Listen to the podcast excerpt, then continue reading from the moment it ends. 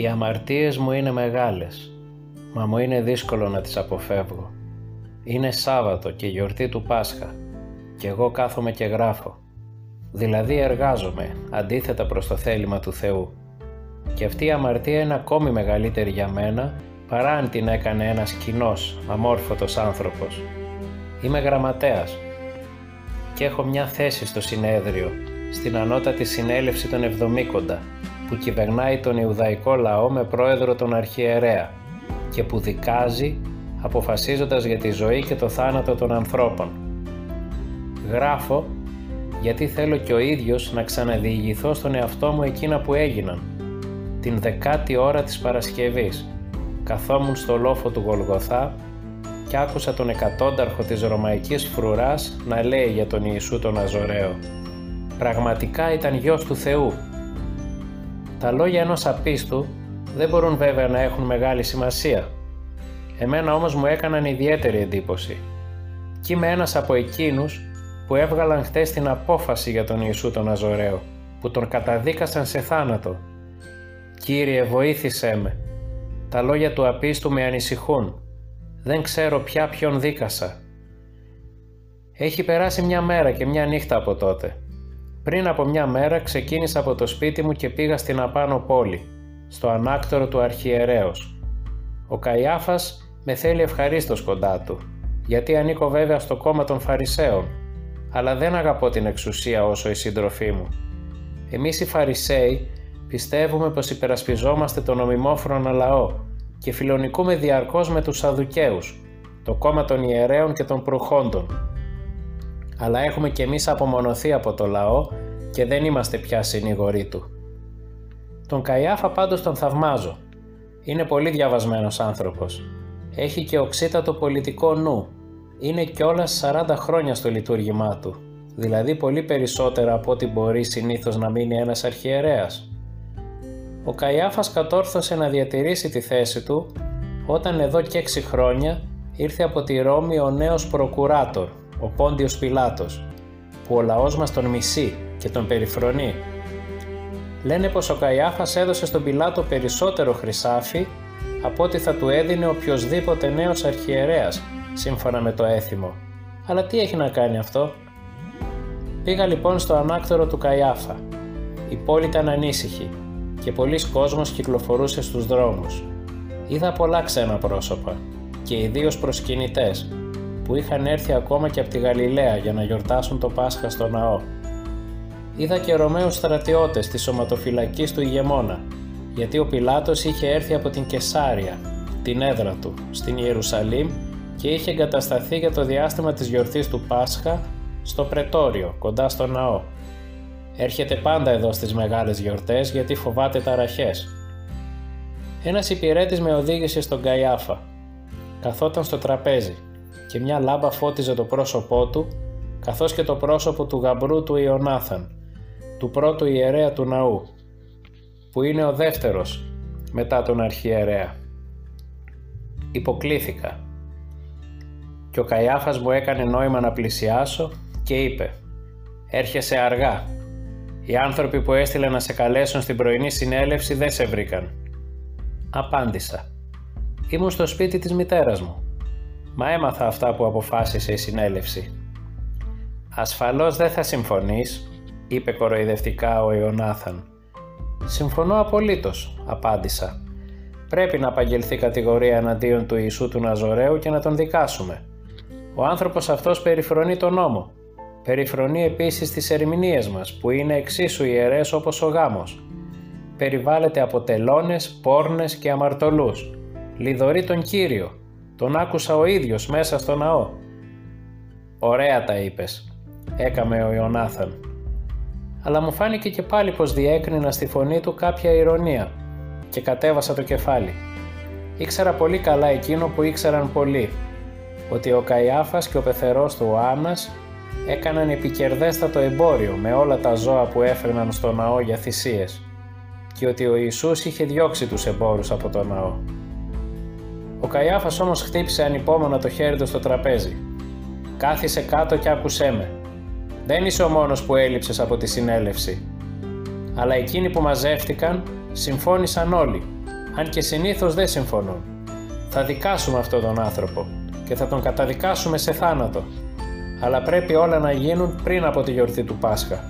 Γιατί αν πιάσουμε τον Ιησού τη μέρα της γιορτής, θα έχουμε ταραχές. Πολλοί τον υποδέχονται ως Μεσσία, είπα. Νομίζουν πως είναι ο βασιλιάς για τον οποίο έχει υποθεί πως θα έρθει μια μέρα. Ναι, έκαμε ο Καϊάφας. Τον θεωρούν ως Μεσσία και δεν είναι παρά ο γιος ενός μαραγκού από τη Γενισαρέτ. Αλλά το κακό είναι πως ο λαός μπορεί να παραπλανηθεί από τα λόγια του, να τον σηκώσει αύριο στους ώμους του και να τον χαιρετήσει ως βασιλιά του. Τι θα γίνει τότε; Οι Ρωμαίοι θα καταπνίξουν την εξέγερση διαπυρός και σιδήρου. Θα βρουν πρόσχημα τον Ιησού για να διαλύσουν το συνέδριο. Οι Ιουδαίοι δεν θα είναι τότε παρασκλάβοι και ο μόνος που θα διοικεί στην Ιουδαία θα είναι ο Ρωμαίος Προκουράτορ. Έγερα και πάλι το κεφάλι. Ο Καϊάφας είχε δίκιο. Αλλά δεν μπορούσα να μην σκεφτώ πως ο Καϊάφας φοβόταν κάτι άλλο. Πως η μαφία του δεν θα είχε τότε καμία επιρροή και καμία δύναμη πάνω στον Ιουδαϊκό λαό. «Γιατί διστάζεις λοιπόν να τον συλλάβεις» ρώτησα. «Δεν διστάζω», απάντησε ο Καϊάφας. «Περιμένω απλώς την κατάλληλη στιγμή». «Φοβάσαι το λαό που είναι μαζί του» «Δεν διστάζω», επανέλαβε ο Καϊάφας. Τον κοίταξα καλά και είδα πως φοβόταν. Δεν φοβόταν το λαό, γιατί τον περιφρονούσε. Φοβόταν αυτόν τον Ιησού. Ο Καϊάφας χαμήλωσε το βλέμμα του και έπειτα με ξανακοίταξε. Και άρχισα κι εγώ να φοβάμαι όπως εκείνος χωρίς να ξέρω το γιατί. Αλλά παρόλο το φόβο μου ήμουν εξίσου αποφασισμένος όπως και ο Καϊάφας. Όταν άλλαξε η δεύτερη νυχτερινή φρουρά, καθόμαστε σιωπηλοί και τρώγαμε. Μπήκε τότε ένας υπηρέτης και ο Καϊάφας είπε «Ήρθε». Ο Καϊάφας σηκώθηκε και μου είπε «Έλα μαζί μου, να δεις αυτόν τον άνθρωπο και θα πιστείς πόσο αξιοθρύνητοι είναι όλοι τους. Είναι ένας από τους οπαδούς του Ιησού». Σε ένα δωματιάκι κοντά στην αίθουσα στεκόταν ένας άνθρωπος με κόκκινη γενιάδα. «Λοιπόν Ιούδα» ρώτησε ο Καϊάφας ο άνθρωπος άρχισε να μιλάει με ψιθυριστή φωνή. Βρίσκεται ακόμη στην πόλη και διπνεί με τους δικούς του. Αλλά σε λίγο θα βγει και θα πάρει το δρόμο της Βιθανίας. Δεν θα πάει όμως εκεί, όπως τις προηγούμενες νύχτες. Θα ξενυχτήσεις στον κήπο της Γεθσιμανή, κοντά στο όρος των ελαιών. «Υποψιάζεται τίποτα» ρώτησε ο Καϊάφας. Ο Ιούδας σήκωσε το κεφάλι και είδα πως τα μάτια του ήταν θλιμμένα. Μάλιστα, είπε ακόμα πιο σιγά. Κάτι υποψιάζεται και μας το είπε, αλλά θα βρίσκεται εκεί που σας λέω, δεν μας το έκρυψε. Δεν καταλαβαίνω, είπε ο Καϊάφας. Θα βρίσκεται εκεί που σας λέω, επανέλαβε ο Ιούδας. Καλά, καλά, έκαμε ο Καϊάφας διστακτικά. Έβγαλε από το ρούχο του ένα πουγγί και το έδωσε στον Ιούδα. Πάρε εκεί να συμφωνήσαμε. Και να μην φοβάσαι καθόλου γιατί εσύ δεν έκαμες παρά αυτό που αποφάσισε το συνέδριο του λαού. Περίμενε τώρα έξω και ξεκίνησε μαζί με τους δούλους μου. Όταν θα φτάσεις στον κήπο, θα αγκαλιάσεις τον Ιησού για να καταλάβουν ποιος είναι και να τον πιάσουν. Ο Ιούδας έκρυψε το πουγγί και βγήκε. «Γιατί προδίδει το δάσκαλό του» ρώτησα με απορία. Ο Καϊάφας ύψωσε τους ώμους απρόθυμα. «Σάμπος ξέρω, είναι ο μόνος Ιουδαίος από τους στενούς φίλους του Ιησού. Ίσως τον προδίδει από πληγωμένη ματαιοδοξία, ίσως από φιλοδοξία, από φιλοχρηματία, από πεποίθηση. Υπάρχουν τόσοι λόγοι. Και τώρα γεια σου. Γύρισα και είδα τον Ιωνάθα να στέκεται στην πόρτα. «Τι συμβαίνει» τον ρώτησα. «Οι δούλοι που θα πιάσουν τον Ιησού δεν έφυγαν ακόμα», απάντησε ο Ιωνάθαν. «Ο Καϊάφας θέλει να κάνει πρώτα ένα διάβημα θα πάει να δει τον Πιλάτο και να του μιλήσει για τον Ιησού. Ο Ιωνάθαν γύρισε να φύγει και πρόσθεσε «Πρέπει να στείλω τώρα αγγελιαφόρους. Ο Καϊάφας συγκαλεί το συνέδριο απόψε στο παλάτι, την ώρα της τρίτης νυχτερινής φρουράς». «Αυτό είναι ασυνήθιστο», παρατήρησα. «Ναι, αλλά εντελώς νόμιμο. Είναι περίπτωση ανάγκης. Το συνέδριο μπορεί να συνέλθει τη νύχτα και δεν πρέπει να συνεδριάσει στο δικαστικό μέγαρο. Ήταν ετερόκλητη η ομάδα που έφυγε τελικά με τον Ιούδα όταν γύρισε ο Καϊάφας. Όταν άναψαν στην αυλή του παλατιού τους πυρσούς, πήγα κι εγώ μαζί με τους ανθρώπους. χωρίς να ξέρω καλά-καλά γιατί. Ήμουν ο μόνος γραμματέας που τους συνόδεψε. Κατεβήκαμε από την πόλη και φτάσαμε γρήγορα στον κήπο της Γεθσιμανή. Σε μια πλευρά του δρόμου είδα μια ομάδα από ανθρώπους που ήταν καθισμένοι χάμω. Οι δούλοι δίστασαν μια στιγμή, μα ο Ιούδας προχώρησε. Κι είδα κάτω από τα δέντρα τρεις ανθρώπους να σηκώνονται καθώς άκουσαν τα βήματά μας. Έπειτα σηκώθηκε και ένας τέταρτος και ο Ιούδας προχώρησε προς το μέρος του, τον αγκάλιασε και είπε φιλώντας τον «Ραβί, ραβί». Τότε οι δούλοι έπεσαν απάνω του και τον έπιασαν από τα χέρια. Τώρα το φως των πυρσών έπεσε πάνω στο πρόσωπό του. Αναγνώρισε τον Ιησού.